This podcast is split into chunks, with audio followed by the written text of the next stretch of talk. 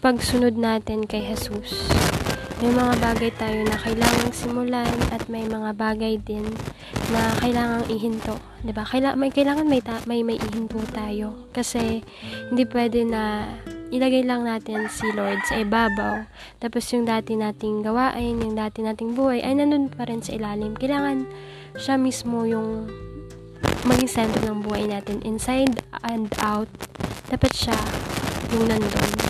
Kaya kung may mga bagay ka na sisimulan, may mga bagay ka rin na dapat tapusin mo bilang isang uh, kasunod na Diyos.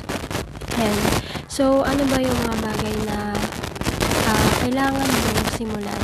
Diba? Gusto ko nga sabihin din na sa Jesus po, um, hindi niya po uh, pinabayaan yung quiet na, quiet na niya kasama si Heavenly Father kung nababasa niyo, diba? May mga verses yan sa Mateo, Mark, um, Luke, na parang binabanggit minsan na si Lord Jesus ay tinatawag isang uh, solitude or ano, solitude na lugar. Ano bang pangalan ng solitude? Ayun. Sa mga tao, mga lugar na uh, walang masyadong tao. Yes.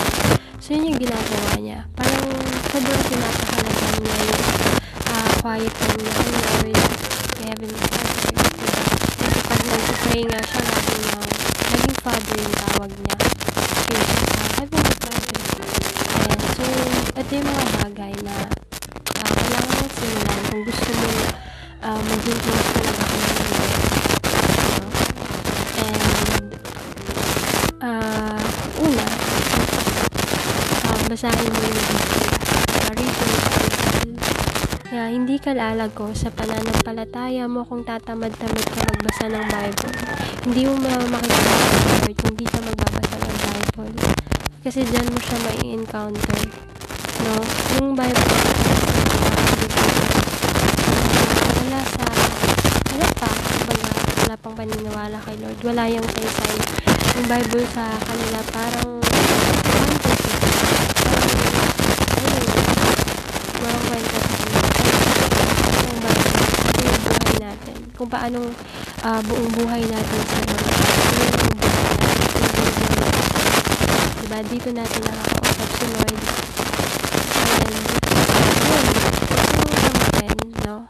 pilitin mo yung sarili mo. Kailangan mo pilitin yung sarili mo. Kung gusto mo talaga na makilala ka Heavenly Father, nagugulahan ka sa Jesus, Holy Spirit, diba? Kung nagugulahan ka, baka simulan mo, baga, time na to, para simulan mo yung magbasa ng Bible. Okay, sabi nila yan daw yung love letter nila para sa atin. Yan yung guide sa buhay natin. Diba? Manual of life.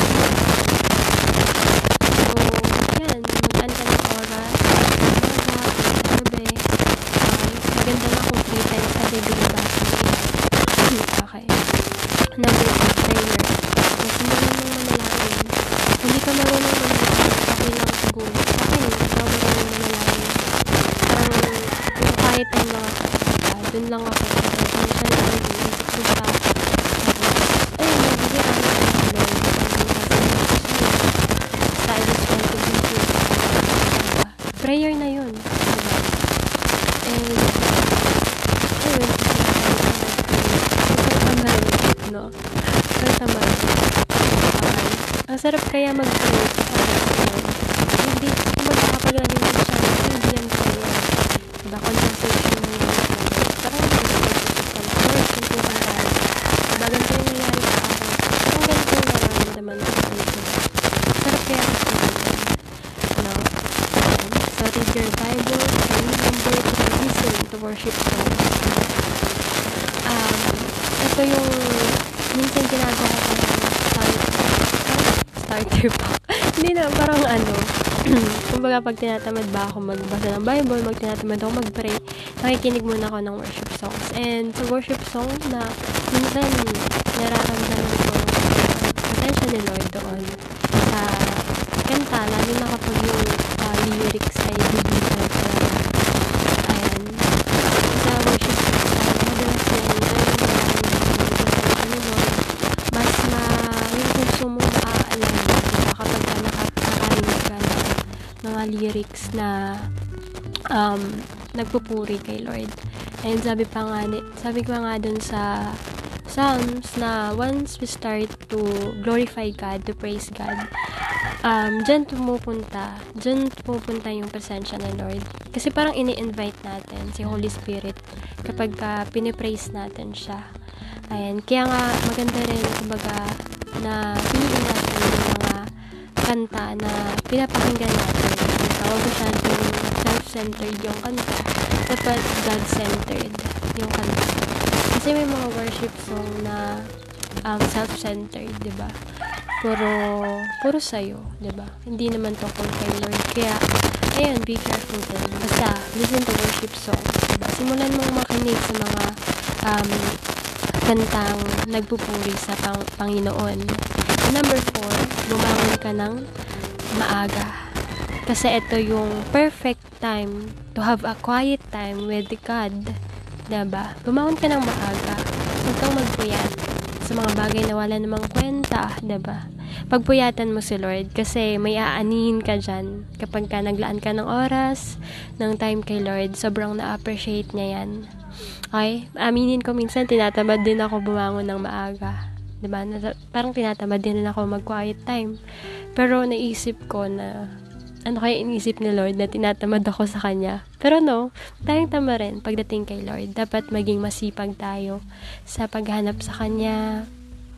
Diba? Ayan. So, bumangon ka ng maaga kung gusto mong maging close kayo ni Lord. Ayan, so apat lang yon Read your Bible, pray, listen to worship songs, and bumangon ka ng maaga. Ayan, ito naman yung mga bagay na kailangan mong ihinto. Ayan, ito, sinulat ko tong apat na to din dahil sa personal um, experience ko din. Maaring meron pang iba, no? And pero ito yung sa akin naman, 'di ba? Kailangan mong ihinto yung social media, 'di ba? Facebook, Instagram, TikTok, ano pa man 'yan. No, kailangan mong ihinto. Kung di mo naman kayang ihinto ng agaran, 'di ba? Gradually bawasan mo, 'di ba?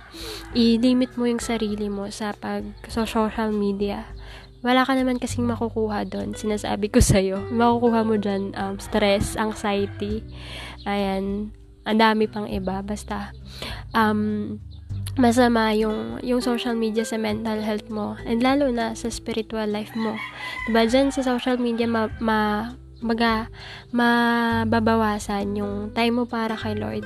Hindi lang mababawasan minsan minsan um nakukonsume yung oras mo, ba? Nakakalimutan mo na mag-pray, nakakalimutan mo magbasa ng Bible, yung devotion mo. Wala na dahil kaka-scroll mo tapos at the end of the day, ayan, na-depress ka lang dahil sa mga nakikita mo.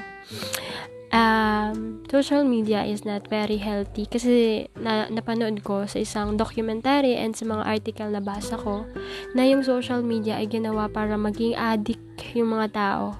Yung resulta daw nito sa brain natin ay katulad sa pagdodroga. Kumbaga, kung ano yung epekto ng droga sa isipan ng tao, Diba? Ganito rin yung epekto, epekto ng social media. Kasi yung social media ay ginawa para ma-addict yung tao, para mas yumaman yung nag-imbento nito. 'di ba? Kasi pag maraming nandun, maraming ad, maraming nakakakita, eh di mayaman sila. So wag mong payamanin yung mga tao. mga taong nag-invento ng social media, 'di ba? Ng Facebook, ng Instagram, no? Tumi pag mag ay, 'di ba? Tigilan na natin 'yon, 'di ba? Kung gusto mo maging close kayo ni Lord, Okay? You have to give up your social media. Ayan. Hindi naman yan mahirap. Basta kaya mo yan, syempre. And madali lang yan, kaya mo yan. Ayan, i-give up mo yung social media. And ibigay mo yung oras mo dyan para kay Lord. And number two, pakikinig sa mga makamug- makamundong kanta. Batigilan mo or hindi mo, ihinto mo yung pakikinig sa mga secular songs kung gusto mong maging close kayo ni Lord. Kasi si Lord, um, ang ayaw niya yun kasi na parang na imbes na siya yung marinig natin at umaga natatabunan yung boses ni Lord, yung katotohanan ni Lord sa mga garbage, sa mga basura na nakikin, kumbaga nakukuha natin sa pakikinig ng kanta Okay? So, na, sana pansinin mo yung mga kanta ngayon na sobrang, um, sobrang bastos, sobrang, alam mo yun, naka, maga, sobrang pangit sa pakinggan in a way na ang pangit ng message minsan kasi hindi tayo aware minsan yung mga tao hindi aware uh, sa mensahe ng kanta kasi min- minsan patago yung iba naman sobrang obvious na pero hindi pa rin napapansin kasi nga bulag tayo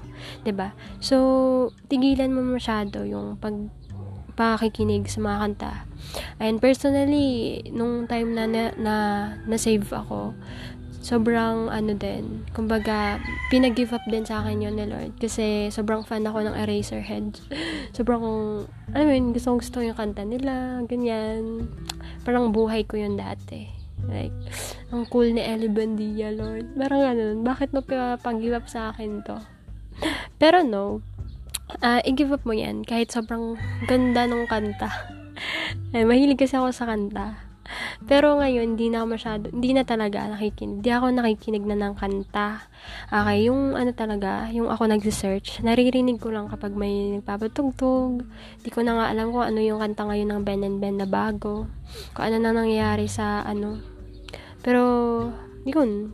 Ayoko na rin ng mga kanta na yun. Parang, um, kasi yung epekto sa akin yun, parang pinafa-feel sa akin nung kanta na, ito yung, ito ka ngayon, kahit hindi naman. Kumbaga, kung yung kantang pinapakinggan mo ay pang broken hearted, naging broken ka, kahit hindi ka naman broken.